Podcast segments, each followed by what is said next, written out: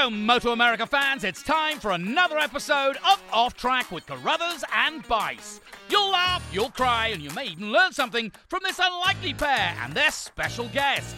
The mic is yours, Paul and Sean.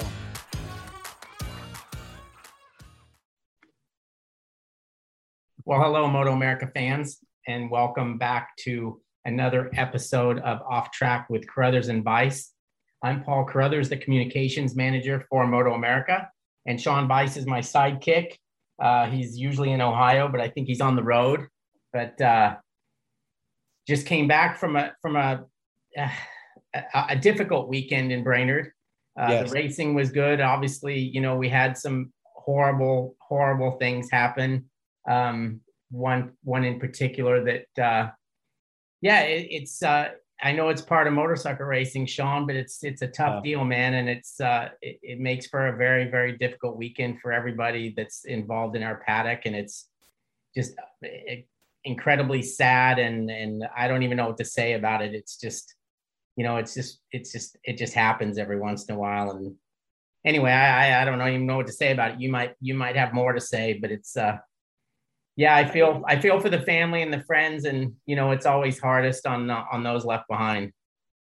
Yeah it's tough you know i know that we all realize the risks and understand it's part of the sport i get that and, and we we all understand that but you know you kind of put it out of your mind um, when you're at a race weekend and we've we've had some injuries over the years um, but we haven't had a fatality eh, since that first year at uh, since laguna seca there and that was uh, what a what a situation to have for your first year with Moto America, Paul. I wasn't with Moto America then; you were, and I distinctly remember being in the media center then when you were dealing with that. And of course, it was some of that again. And um, it's it's just a tough situation. You see, you know, we had some crashes at that track, and um, you know, a lot of them were people were okay. There were some that were some injuries, and unfortunately, Scott Briody lost his life and um you know i had i had mentioned in my story this week I, I, had i did have a chance to meet him and it was really mostly because of where he's from and and his background. And i'm glad i did because i got to kind of share in what a lot of people say about him. But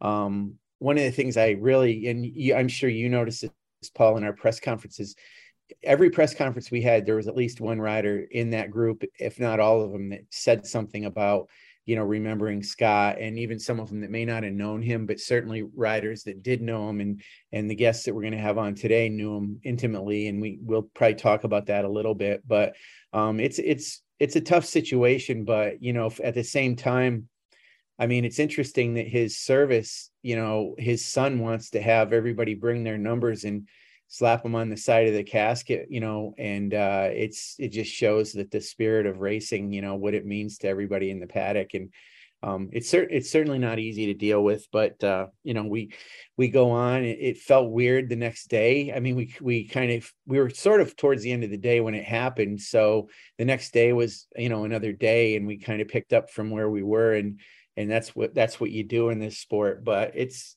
we certainly thought about it the whole time um, and are still thinking about it. So, uh, you know, thoughts go out to that family and for sure, and and everybody that knows him and knew him. So, um, including our guest. Yeah, it's uh, it's a tough one. You know, I obviously I've been in a motorcycle racing paddock since I was born. Yep. it never gets any easier. It's never it's never any different. It's just you know it's horribly sad, but you know we're we're the pad motorcycle racing paddocks are always a resilient bunch of people. Yep. And uh, we bounce back quickly because I think we know that's what the the person who has passed would want, and it's what they would also do if they're in the same situation. So. I think if you look at it that way, then uh, then motorcycle racing is probably the, the the best cure for for what ails you when it when it comes to something like this. But anyway, we'll move on and, and speak to our guest. With uh, this guy is, it, it's funny how I, I forget how young he is and I forget how much success he's actually had. But Rocco Landers, with his two rather dominating victories in Supersport this past weekend at Brainerd, which incidentally were his first and second wins in the class, he's now won 40 Moto America races. He won two uh, the two in Super Sport. He's won nine in Twins Cup and he won an amazing 29 in Junior Cup. He's a two-time Junior Cup champion. He's the 2020 Twins Cup champion. He switched to Super Sport in 2021.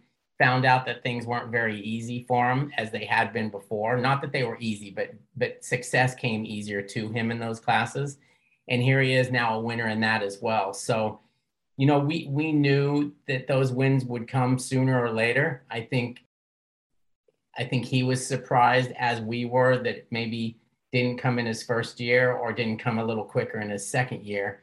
But you know, he's he's he's 17 years old for God's sakes. It's like, you know, it's it, you sometimes expect too much of somebody who's already given a lot and he's going to give a, a, hell of a lot more. But let's bring uh, let's bring Rocco Landers into the conversation. Rocco, um, thanks for joining us this afternoon. Yes, sir. Thank you guys for having me.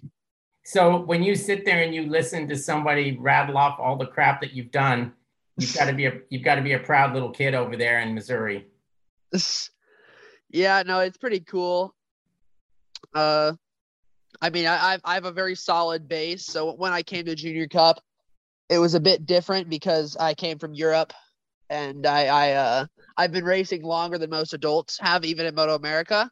So it also came down to experience, but yeah, when I was when I was in the uh, obviously more stacked class with uh, in super sport last year, uh, I think I got like four or five podiums, and I had a lot of fun. I improved a lot, but and sometimes we were scratching our heads because either I was having issues or I couldn't get the bike to work, or I was or we would have a small issues with the team, and it was just like this again, this again, and this year, um, obviously it's been a bit different.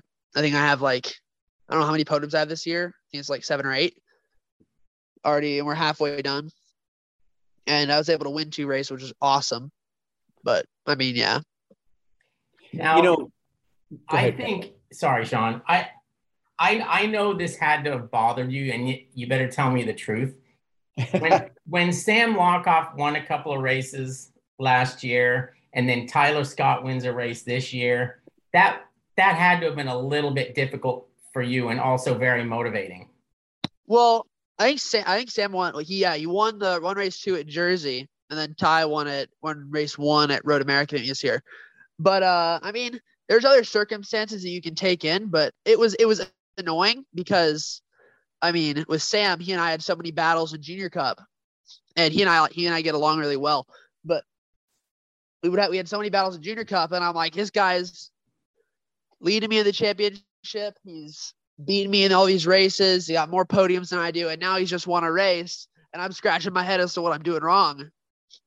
And uh, and uh, yeah, it was just we've had a lot a lot of small, a lot of like super small issues that combined into just a just a giant struggle bus last year with uh just a lot of things. You know, Rocco, um, Paul Paul talked about this, and I, I want to kind of uh, talk about it a little bit more. So you've had 40 wins in our Moto America uh, series, and you are third among active uh, Moto America riders on the all-time AMA list, and only p- two riders above you are Jake Gagne with 44 wins and Josh Herrin with 43, and this is in all classes. But if you look at it, those guys raced in both, you know, in AMA and Moto America. So you have the most wins of any rider in in the Moto America era with 40. The other part of it too is all time um, active or inactive riders. You are actually uh, 12th on the list. You're wow. tied. You're tied with a guy named Scott Russell, who I'm sure you've heard of. I think you've. I never heard of him. yeah, I, I I met him once when I was like six at Laguna. he um so I mean that that's a heady group to be in, but you know, did when you think about what you've done so far, and you're only 17 years old, and you've won three championships uh, already, do you think about that and what you've won and kind of grasp that, or are you are you looking forward to your next win so much that you don't really dwell on those wins, or do you do you sit back and go, wow, that's you know, that's been quite a career so far? I mean, the wins are great, but if you don't, if you sit and be complacent, it's it's uh you're never gonna win again. So I mean, you win. I I, I enjoyed uh Sunday and I enjoyed Monday, but I'm back on track training and working uh within a day or two of the race weekends. Well, the other thing I want to mention is okay, Ridge at the Yes. Ridge, you got you got the pole. Yep. And you were pretty excited. I came and saw you. I went in the trailer and saw you. Yeah. Um, and then, boy, ever since then, you're just you're just you got it going on now. Um, Yeah. and I know there's some things in your program, but that was amidst a time where there was some, you know, I had done a story and about this whole situation with the 600, and you know, I know Josh Hayes was giving you a hard time about the fact that you know he's you know he won a race earlier in the season, but you guys have figured out some stuff, and I think. I know some answers to that, but I, I don't want to say um, what what have you figured out uh, in recent rounds and races? Yeah, a, a lot of things. I mean, I uh it's funny because Ridge, I had been second in a one race. I'd had a bunch of podiums. I had been second in practice and second in qualifying, qualified second on the grid. Been second qualifying one, had provisional second spot. I've been second a lot. And that was actually my first time ever leading a session in super sport. And it happened to be pole position by I think half a tenth. And there were several times where I was really close. Like I think at Brainerd last year, I was within a tenth of Sean, and at like at uh Atlanta, I ended up getting held up in qualifying and and uh lo- lost pole position by another tenth. So it was really, really, really like it was like finally we just led a session. Like that was the first time I've done that. It was pole, which was even even cooler. And I think I turned into a second, and then I got the whole shot and ran off and raced two and ended up like fourth. But yeah, we fixed a lot of things. I mean, I, I don't really want to like get into like Yeah, the, I the understand that. politics of it. Sure. I don't necessarily agree with the rules, Right. but there are tracks that are decent for the R6, namely Brainerd, Laguna's not bad in certain spots, VIR, where you can use the the handling and and uh, basically use the fact that the R6 generally can, you can use a lot more roll speed and kind of lay, lay your cojones out there and send it. But uh, I mean, the majority of the tracks are just not that way. But VIR, I mean, or uh, Ridge, Ridge was a, it was a, it's a track where you can use the strength of the R6, especially in the first and second sectors. And I, uh, I was able to uh, get pulled there, and that was pretty awesome. Yeah, I I've heard from a little birdie that like there's some other things. You know, it, it, I think you, you you've had to deal with some things as far as your riding goes as well. Like Yeah, this little birdie told me that like which which it seems rather opposite than than most motorcycle road racers is that you you like you don't have an issue with the front pushing the front No. or what have you you have more of an issue with the rear and that's i don't know if it i don't if that's accurate i don't know if that's a byproduct of growing up on little mini road racers rather than dirt track bikes or how that works but maybe you can maybe you can tell us about that Yeah, I mean, I, I don't usually like even with I don't know if it's the way my bike's set up or just the way I ride or the amount of training I've done, but I don't really have issues with the front end. My my issues are mainly the rear end. We made a lot of changes just to give the bike more grip and make it easier on tires. So that is that has been like we we had this a huge breakthrough at Laguna where basically Josh was he I mean since uh since a, a while he's been trying to get me to just do a couple small things different. And I was being a stubborn little bleep head. And uh I mean he finally got me to try it. and We ended up leading race two and got third, I think, with after battling for second. And uh that was basically a huge breakthrough and it helped us so much at Brainerd. Like if you watch my first laps and uh pay, the consistency I was able to run, like I credit that very, very, very much to Josh Hayes, who's helped me so much. And I mean, he's done even more than that. But like, I was able to combine the train, the coaching I've gotten from him, and the coaching I've got from the California Bike School to basically make it to where I was just like a, the bike, bike, and the way I felt around Brainerd was almost a dream. It was amazing. All right. Well, now, thanks to those two wins, you've sort of established yourself as the biggest challenge to Josh Herrin. Now, he's 76 points ahead, but you're 28 points ahead of Tyler Scott. 76 points is doable, but maybe not against somebody yeah. with the experience of Josh Herrin. I don't think he's going to make too many mistakes. I know. I mean, if you think about it, like I think he's had, I think his worst finish this year is fourth. Yeah. And uh he, uh I mean, obviously he's has a ton of experience and he's working really well with the Ducati team and everything's been working really good for him. Obviously, it's mathematically possible, but it takes it would take some gnarly stuff happening to uh to put me in the championship hunt, but I'm focused forward. I'm not looking back right now. Now, looking forward, is there are there tracks that you think coming up will suit you, or I mean, does the schedule work in your favor at this point? Uh, there's like there's spots on Pittsburgh and there's spots on Jersey and there's spots on Barber that I think favor all different bikes. So they're they're they're better tracks than say Road America is or Atlanta is for the bike but I feel uh, I, I feel really confident going in that I can at least keep them honest. Yeah, you know, it was funny. It was a weird weekend for for Josh at Brainerd because I mean, this practice sessions and the qualifying. I mean, you know, he had a tough time, but there he was, you know, in the race and on the podium both times. Did you expect that?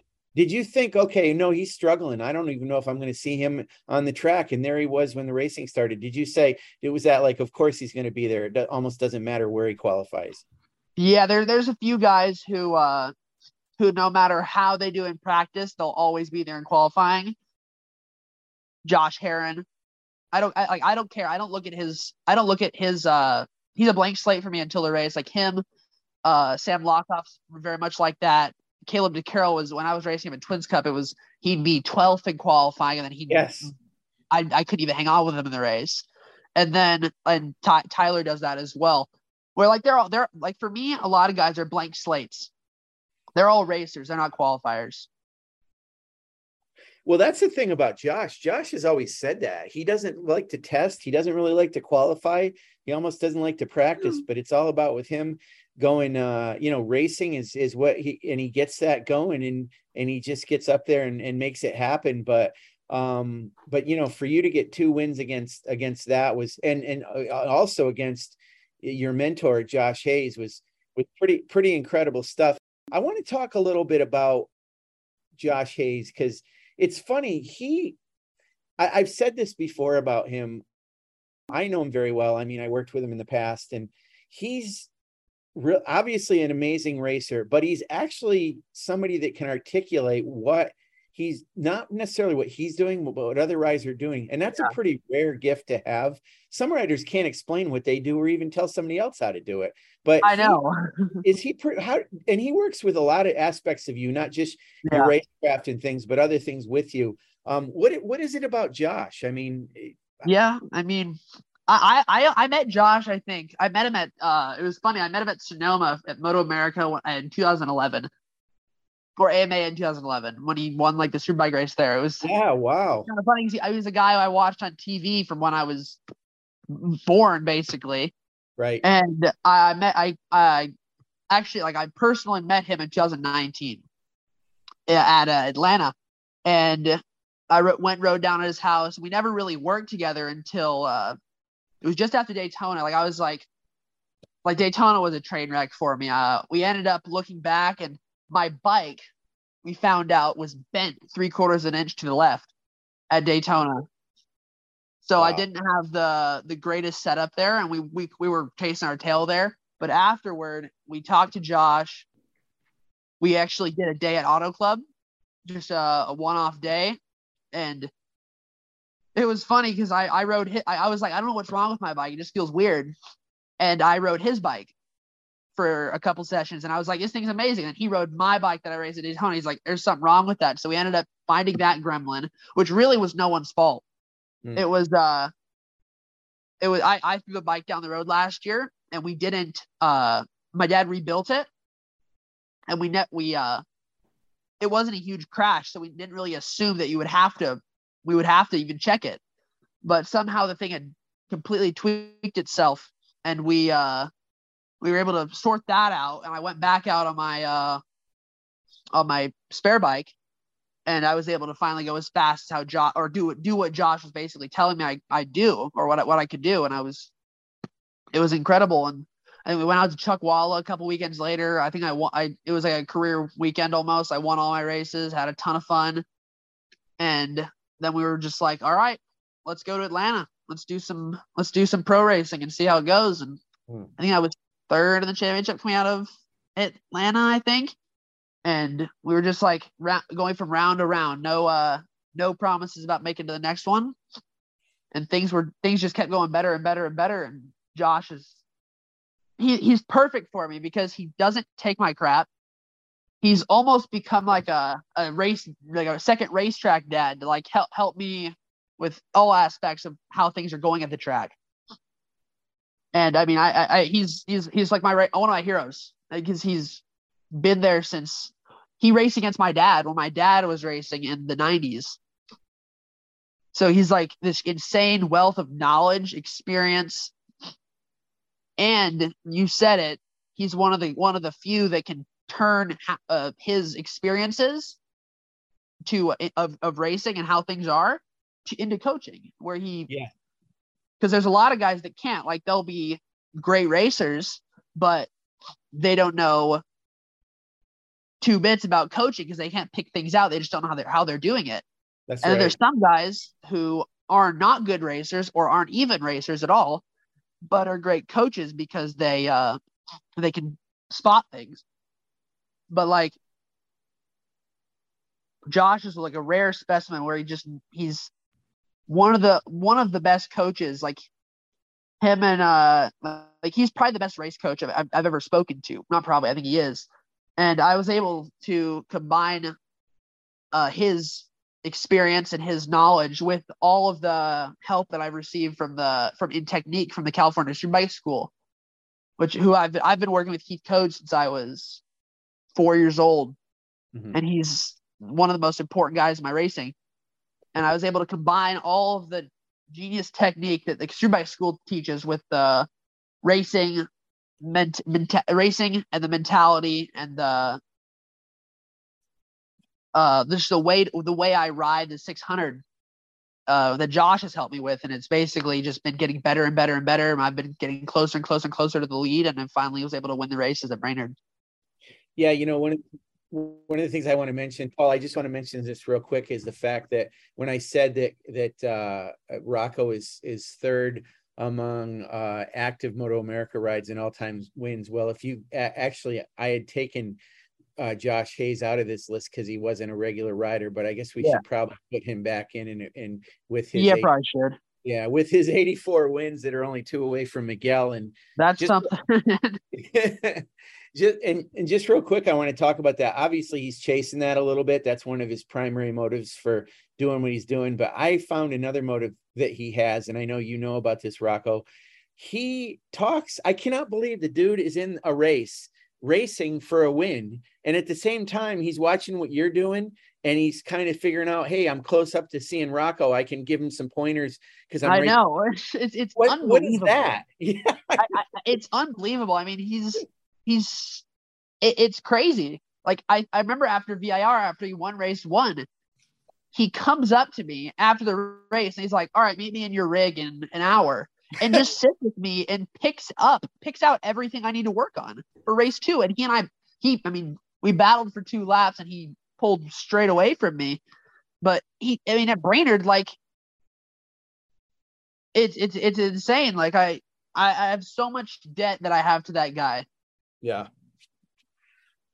Is it harder when he's in a race with you? I mean, I think it, I don't know, it'd be kind of, I think it, it'd be a little more difficult sometimes to think, oh my God, my coach is behind me watching exactly what I'm doing, blah, blah, blah. But is that what, do you feel like it's a little more difficult when he's in, when he's in the race that you're in? No, no, I love I love racing with Josh. He's probably my favorite guy to race with. He's uh he's aggressive and smooth and he's never gonna he's so clean. It's it's he's he's probably my he is my favorite guy in the world to race with.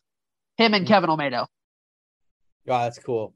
That's very, Very cool. cool. Awesome. Yeah. But I think you'll notice if you look at what he did to that other kid that he coaches in super sport. Um, oh, he, he- would, he would do that. He would do that straight to me. well, I know, but yeah. I think that's that's and part would of the beauty of the do whole that to him, relationship. and Corey would do that to me, and I would do that to Corey. Right. and that that's not going to change the fact that I'm, we're going to go. I'm going to go to Josh's and train with him and Corey for a week, and we're just going to have a ton of fun. Right. Now, speaking of the training, you came in as this skinny 15, 14 year old. And I was four foot eleven, like ninety two pounds. right. Incredible. So then, then you had a great growth spurt and you realized, you know, I'm kind of a fat kid and I need to do something about it. And I'm Yeah. sure that came with a little prodding from Josh Hayes as well as to what to go out and do. But it Yep. seems like whatever it is, you've started to do it because for the first time in your life, I mean, I think you're taking training seriously and you've never had to do that before. Yeah, no, it's it's uh it's been a process because I went from having like a, a kid's metabolism where you eat whatever you want, you don't really gain weight. And like I said, I mean, I'm 5'11 now. I've grown a foot since I started racing Moto America and I've gained oh, a lot of weight. But but I mean, it's it's it's been a process because once I once I stopped growing and I quit being able to eat whatever I want, I didn't really accept that, and things kept going uh, the bad in a bad direction. But uh, things have just been going better and better and better. And jo- like, like you said, it took it took me finally accepting that I really need to get my mind on the right track. But things have been going incredibly well, and I've found some things that work for me that a lot of people might might call gnarly, but I, uh, I it really works for me. It's the only way I've found that really works. And uh, think I mean I've been feeling physically better, and I've I I have I'd say I have some of the best fitness and physical fitness in the super sport class. Now it's just a matter of getting the rest of the weight off so I can be at my peak physical performance. Well, I'll never forget. It was one year at Barber. I think maybe your first Junior Cup championship or your second Okay. Junior Cup championship. But I think I saw you set a Guinness Book of World Records for eating the most Guinness or the I- most Reese's peanut butter I, Oh, cup. I'm- I I- knew you were oh, going dude. there, Paul. Oh, dude, I I probably did. Some fan, some fan. See, Reese's aren't, dude. Reese. Oh my god, sponsor me, Reese's, please. It's the best thing in the world. Except, except for winning super sport races, that's the best. But then, then second, second they best probably don't to go hand in hand. I know that's the problem. That's why. That's why. Like you gotta, you gotta take the best thing. The best is winning super short races. But uh, yeah, no. Some fan, like she. It was funny because after I won at New Jersey, I think uh, I can't remember who's. I think it was Hannah. But she goes. She goes, oh, what are you gonna do to celebrate your championship? And I was like, I'm gonna eat some Reese's. Yeah. And uh, I think um, I don't remember. I, I can't remember her name, but she every year since then she's come with this bulk bag of Reese's, Uh, and I'm like, you're killing me, but I love you. No, it's funny though. I I I've I've found ways to enjoy Reese's while not going crazy, and to enjoy o- other things as well, but specifically Reese's. you just got to eat them while running. Exactly. no, sometimes people actually do that. So Rocco, let me ask you this question. This is tricky. So your uh, we will we'll leave your two sisters out of this. Um your so your mom, your dad, you. Who Yeah. wants it who wants it the most of money? Me. Okay, you you do. Okay. Yeah.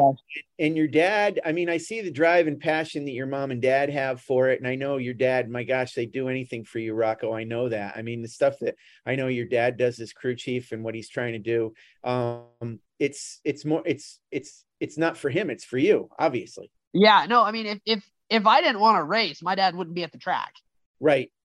I mean, Right. if I didn't, he like he, whenever I was like one or younger, like six months old, he would turn AMA Superbike or Mo- Supercross on, and the only thing that would get me to sit still was if that was on TV. When I was like four, four or five, six months old. And uh, I mean, it's just some. I've I- I've always I've always liked it. It's always been one of my favorite things. Like, it's always my favorite thing. I, I love it. I, I if I wasn't able to race professionally, I I'd still be at the track. I'd still be doing track days. I want to ask you something uh, physiologically with you um, that I recall in the past, and it's when you were on the start line sometimes, and we would notice this situation. And I don't know specifically, you would probably know if you've been diagnosed with this, but you have some kind of performance asthma or asthma. Yes. Okay. And you used to use an inhaler. I don't do. see you doing that anymore. Um, do you still do it? Uh, it, we've gotten it more under control. Last year was unbelievably terrible. Like I would come off the bike and just have to go straight to the rig and not be able to breathe. But a Mhm. lot of things have changed. Like I, I have a, I have a new regiment that I'm on to keep it to where I don't have to just hit it ten times a ten times every hour. Mhm. But like I, I have technically like technically if you classified, I have severe asthma Okay. where if I don't have the inhaler, I'm kind of screwed. But uh but like it's gotten so much better from from how it was, especially last year. But I don't I don't I don't usually I don't I don't need to use it much anymore. Do, do people do people grow out of that? Um, Some people do. Do. Okay, and is it just straight up asthma with you, or is it performance Yes. asthma? You okay? It is. So it's not just when and you see, exert yeah, there's different types of asthma. Like there's asthma. Uh, some people grow out of it, yeah. Like like generally, if you have it past 15, you're gonna have it forever. But uh, but for like I know other races who have it. I know athletes who have it. It's really it's it's sort of like diabetes, where it's just something you can easily, pretty easily work around as long as you have the stuff. But uh, but see, di- there's different types. Like there's asthma that's brought on by physical exercise. There's asthma that's brought on by cold weather, hot weather, allergies, dust, a lot of things, and I happen to have every single one of them. So No. it's not a huge deal though. It, it's it's it's like I'm, I'm I'm happy that it's one of those things that's much easier to work around than. I mean, it, it, yeah, like like I would rather I would much rather have this than have a lot of other things. Yeah, that's true. Okay, I've got to ask you something about your goals. Now, Yes. back when we first got to know you, Junior Cup days, etc. I mean, you qualified for Rookies Cup. It kind of turned into a bit of a mess with COVID and and trying to get over there and travel and this and that. I also think when you rode the bike, you quickly figured out by then that these bikes might be a bit small for you. Yeah. Now, have your goals changed? I know at that point in time you wanted to be, you know, MotoGP world champion. You wanted to race Moto 2. You wanted to do this, you want to do that. Have your goals, have you changed those goals at all? I mean, have you thought about like, okay, my correct path should be to become Moto America Superbike champion and then go to the World Superbike Championship? What is where do you sit with that now? Yeah, things think think I mean right now, I'll tell you what, I'm focused on winning super short races. That's all I'm focused on right now. But uh I'm focused on Pittsburgh.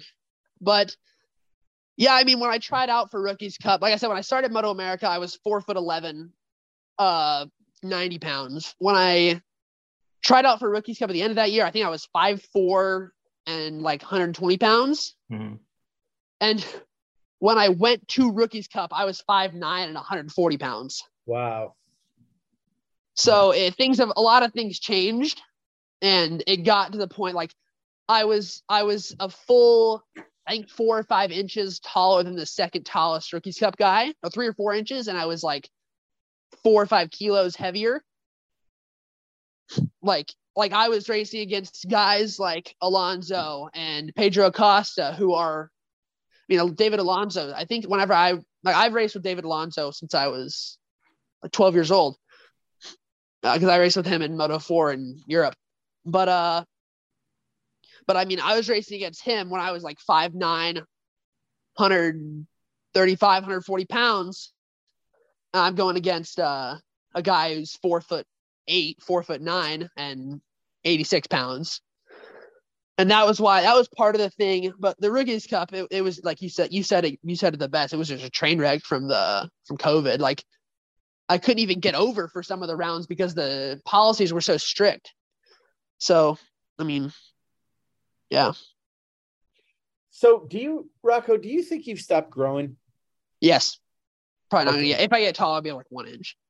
Okay, so you might you might end up six foot, but right now 5'11, six foot. You know, I know you only want to think about super sport in, in Pittsburgh, but I want to project a little bit. You are probably a perfect size for a liter bike. So Oh, yeah. stock with that super bike. It's going to come pretty soon. Do you think it would be something next year or year after? I mean, where where are you projecting to be there? Yeah, I'm not sure. I'm not sure. I, I've found a setup that I can, I really like on the R6 right now. But really, honestly, my my only goal right now is to win more super sport races this year because that's the only way I'm going to be able to be able to race next year. You know, there's a guy that works with you, and I've talked to him a fair amount just because I've known him for a long time, and it's Tom Halverson. I mean, the guy's Yes. been involved in road racing forever and ever. And I talked to him about you, and that guy, I'm sure you know this, but that guy thinks the world of you. And He's uh, awesome. Yeah, and he thinks you have huge potential and huge talent, and you know he's good with seeing talent. He's seen a lot of riders over the years, and and and understood that talent. So I know that you have a connection with Yamaha, and you know aside from you know the 600s versus the next generation or whatever, you have you do have a, a you've developed a loyalty to Yamaha, and I mean it seems like they tend to have situations, and I'm not saying they're they're unusual in this regard, but there's a there's a bit of a ladder there that you could you know stay with that pro- program. I mean, we saw well Josh Herrin for the longest time, but certainly Garrett Gerloff. I mean, Cameron Beaubier. They all kind of moved up through JD Beach. I mean, he's still riding a Yamaha and AFT. So Mhm. you're kind of in that. You were you're not kind of you were in that family now. So I would think that there's some things down the road that would kind of keep you within that group. Wouldn't you say? Yeah, I mean that that would be that's ideal for me. Uh, I love love working with them. Tom and I we all we get along personally really well. Like uh we uh I'll always go go talk to him every day at the racetrack. He uh it was funny at Laguna, he comes up to me, he's like, I wish you knew you could win one of these things as much as I do. And I was like, I was like, dude, dude, I gotta win one of these things. Come on. This is at Laguna after race two. That's And uh yeah, it- he, he he is he's so cool. He's like not a I'm not uh, yeah, I mean you, there's not much else to say. He's like just one of those just awesome dudes that you meet once in a million. Where you just get you, you, he and I just clicked the moment we met. yeah, he's a good guy like that for yeah, sure. What uh you I want to talk about your persona in the paddock. Let me see how to put this. You're probably the friendliest guy in the paddock, and I'd like to try to be that way, and I, I aspire to do that, but I don't get around the paddock as much as you do. And it seems like basically every rider you have a relationship with. Is that just you have a just that much love for the sport? Um, do you like to cheer other people on? Is that just part of what your personality is? Yeah, I'm just a homeschool weirdo. No, but uh, my uh, yeah, it's funny. My dad always gets mad because I'm just I'm I'm uh annexing the the team Zuma, and he always he's always like, "We need the Zuma," and I'm just riding around seeing people. But Yeah. uh, but yeah, I mean, I, I don't know. I just I like talking to people. It's fun. What what what else am I gonna do? Just sit in the trailer? Well, you you just touched on something that's interesting, and I've seen this. You know, my wife's a teacher, so I see this a lot. And we, you know, even when my son was younger, he went to regular school. But um, when you're homeschooled, you there's this there isn't really a social aspect, and a Yeah. lot of homeschooled kids, you know, their parents try to get them involved in activities and doing things. And is that is that part of it a little bit that you, you know because you're home and you're doing your you know you're not sitting in a classroom that you know when you go to the track you kind of get to be out with a bunch of people and that's part of it Yeah, maybe. I mean, I like I love homeschool because number one, you get a billion times better education than you'd get in public school. yeah uh you're school doing less school i mean i graduated early which is sick i uh i i mean i have uh i get to race motorcycles which is pretty awesome i guess. Yeah. But uh i mean there there uh there's way more bonuses to me personally doing homeschool i have friends who are homeschooled and like they said they can't do it anymore. But i uh i mean i've been homeschooled since i was eight years old. Or seven years old actually. I think i was seven or eight. But uh but i mean it was kind of a necessity because i started going to italy to race pocket bikes when i was eight right I can't exactly just be, and that was before all the Zoom and uh, like uh, online school. So it was homeschool pretty much or or bust, and it ended up working out pretty good. Like you get a much better education that you get in regular school because it's actually prioritizing your education. But uh, but I mean, it was it's amazing. I really, really, really, really like homeschool. It's probably what I'm gonna do have kids one day. That's cool um i have to tell you something i was a little i was surprised about and I, we're gonna we're gonna talk about scott a little bit here um Yeah. Rock, i want to do that so when we went to the memorial service or the memorial uh, in the morning when you did the lap when i when i first got there i actually didn't know I mean, I figured you knew Scott, but I didn't know your relationship with him. I knew based on the guys that have raced at Loudon or whatever. And I mentioned this in, in a recent story I did about Ben Gloddy and those guys. And, you know, I talked to Christina Day, Ben's mom, about it, eh, about the fact that you got to know him through kind of when Ben was on yeah uh, team, right? Yep. Um, okay. And you did that lap. And I'm like, okay, it's it's badass enough for you to win two races like you did. I don't know how you did that lap, how you held it together. I mean, it was such an emotional thing. Do you even remember doing that? Or Yeah. was it you have an out of body? Okay, how did you do that? How did you manage to just hold it together to do that? Yeah, I mean, like you said, Scott, he's he's he's like, like if other people are one in a million, he's one in uh, I don't know, octillion. He is, he was the he was one of the best dudes I ever met in my entire life. Yeah. And I actually met his son first, Reese. He Reese owns uh, RB Graphics, and he does all my he does all of my decal decals on my on my bike. And I think I met him in at the end of 2020, and I got to know his dad through him. And I remember the first time I met Scott, he let me. It was, it was the coolest thing. He, he let me go out on his uh, brand new Gixxer 600 that he just bought wow. the race and I got to take that out for a couple sessions and or a session and had a lot of fun but we started talking and working together over the off season of 2020 and I mean he was one of those guys who would literally give you not only the shirt off his back but probably his hat and his shoes too. He was amazing. Mm. like you can't you can't you can't overstate how cool of a dude he was. And i mean and there i my dad and i were talking after after it happened. And uh my dad said my- we were, we were kind of like we were kind of like saying oh well what if they're still gonna do the race and my dad was like I was he was like, You still you, you want to you still want to do this, right? And I was like, dude, Scott would kick my butt if I left the racetrack right now. Right.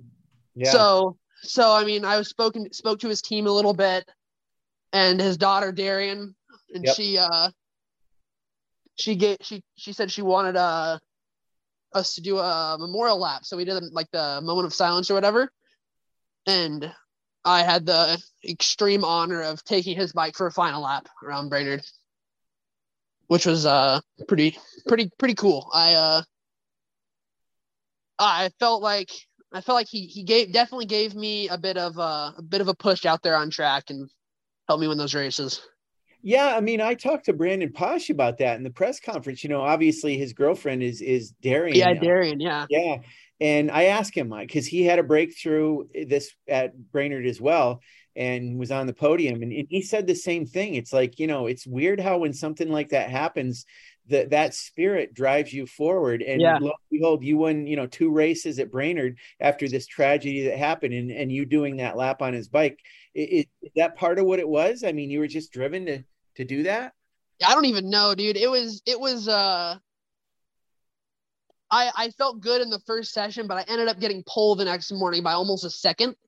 And it was funny because on my lap timer, the number that I got pulled by was 0.734 and Scott's racing number was 0.34. I ended up winning race one, I think, by or race two by 13.4 seconds. So it was kind of like and, and Brandon kept or Brandon kept having like we kept noticing like weird things on lap timers. It was like has three four in it, which was kind of a funny little coincidence. But I definitely feel like I'm I'm not a super religious person, but I definitely feel like there was something something there. Yeah. Well, you know, speaking of something there, um, I'm going to get a little po. I don't know what I'm going to get. I'm going to get a little. uh Just get it. Yeah, I think you know this. You know about the Blue Jay, right? Yep, I do.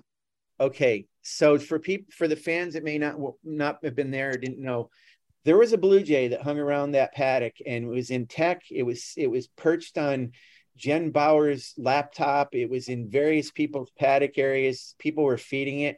It was literally on people's hands. It was all around the paddock. And did you, I mean, did that occur to you, Rocco, that like, what is going on? I mean, Well, is- I definitely saw that blue jay in a lot of spots, and it spent the most time over.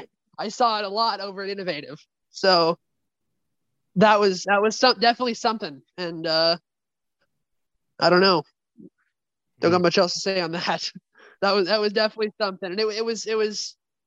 I mean, it was a tough weekend, but I mean, I, yeah, there's it, it was it was gnarly. I mean, in race one, Darian actually she she uh she came into our um hot pit and was just chilling there before the race, and it was funny. Like I can't remember what she posted, but she posted something, and it ended up happening in the race, and I was just like. And I- she was she was willing to join me up on the podium and collect our team trophy, which was a huge honor That's for me cool. and for our team. Yeah, that's that's really cool. Yeah. Um, okay, so you got a couple weeks off before we go to Pittsburgh. Um, you said Pittsburgh's a good track for you. Um, yeah, I love that place. are you glad to have a couple weeks, or you would you rather go? No, right I want to be on the racetrack. That's what I thought. I thought that. No, no. I, when I'm at the house, when I'm at the house, all I, all I have to do is run and fast. Screw this. well, gosh, Paul and I. I mean, I'll tell you, those race weekends take a lot out of Paul and I. We need a we need a Not little me. bit of time to adjust. You know. Not me. No, I have fun. I've been Yeah. fasting since like Tuesday morning. Actually, last time I ate was Monday night. I'm, That's insane. I'm very, very hungry right now. I bet you are. At the racetrack, I'm not hungry. well, good. So you need to you need to occupy your time doing other things. Yeah, Um, right. Well, listen, we're we're thrilled for you. I mean, we knew last year when you were working through things, it was just a matter of time. And you know, super sport is a steep curve, and you know, but now you're on your way with that whole thing. You've got some things figured out, and you know, your little your little team that could is just doing some incredible things with that that 600. So you know, we wish you well the rest of the season. I mean, we got three rounds left to go and six six races, and like Paul said, you know, may not catch uh, Herrin, but uh, you can notch some more wins and get closer and and uh, see how it goes, you know, by the end of the year. So um, Yes, sir. we wish you well on that. And I want to. I want to say, hey, so Rocco, since you're you get around and talk to everybody, I, I'm going to give a little bit of spiel about the the corner workers, and I want to get your opinion. When you're out there on the track and after you win, I you give the thumbs up to the corner workers, right? They mean a lot to you. Yeah. don't Oh, Okay. dude. I, I like the corner workers. I mean, they're out there not getting paid. It's volunteer. They're out there because they love racing motorcycles. That's right. They love they love motorcycles, and they're they're they're out there just to. It's the least you can do. Yeah. And exactly. then it's awesome when they'll come by. They, they come by my pit after the after the race weekend. And I had a bunch of guys come over, just a group. They're like, "Oh, thank you." And I was like, "Thank you guys." I wouldn't be out here without you guys. and and that's the cool thing about it i mean with with those if you're a fan of racing road racing and a fan of moto america that I, I say it all the time that's the best seat in the house you're out Yeah. on the track you get to you sometimes get sometimes get hands on the motorcycles but you certainly get some camaraderie with the riders and Yeah. if you come around and talk to them the riders you know love you love these corner workers so we every week talk about the importance of having corner workers and you know, I just wanted to bring that up again, and we're we're still working on the details about the Zoom uh, thing we're going to do. Rocco, I don't know if you know about this, but we're going to have a Zoom based uh, kind of a call to action. Um, basically, anybody and everybody that has any interest in corner working, from people that have never done it before, and we're going to send out this invitation and go attend this Zoom interview and and, and not Zoom interview, Zoom uh, presentation and Yeah. they'll be all on it and they can ask questions they can talk to our chief marshal um, david hall who i know you know and you know everybody is going to get a chance to be part of this and then once they do that that's kind of the first step for being working as a corner marshal or corner worker in our series in WERA anywhere else they want to do it so and all the riders embrace that and i know i know you do too so Well, I mean, you need to have competent corner workers. Like I've been to uh, club races and even even uh, nationals where the corner workers like they're uh they don't know exactly what they're doing. right But but uh, I mean, it's great that they're going to be able to give, be given a little bit of uh, instructions. And uh, I mean, we already have the best corner workers, but we'll get even better ones. yeah i mean it'll just help help all the way down the, the line. So so that's something we're going to do. But um paul um you know we talk about rocco a lot. I mean it's funny how we saw him. I mean we kind of he kind of grew up with us a little bit didn't he? Yeah, definitely. He was a baby, and now he's not. yeah exactly. That's right. But um thanks so much for being on with us rocco. That was a good Yeah, podcast. thank you. Yeah, Enjoy. thanks, Rocco. It was nice to have you, and uh, look forward to, as always, to seeing you again in Pittsburgh. Yeah, thank you. I had a lot of fun. All right, boys. Appreciate you. Thank See you, you. Pittsburgh. Bye. all right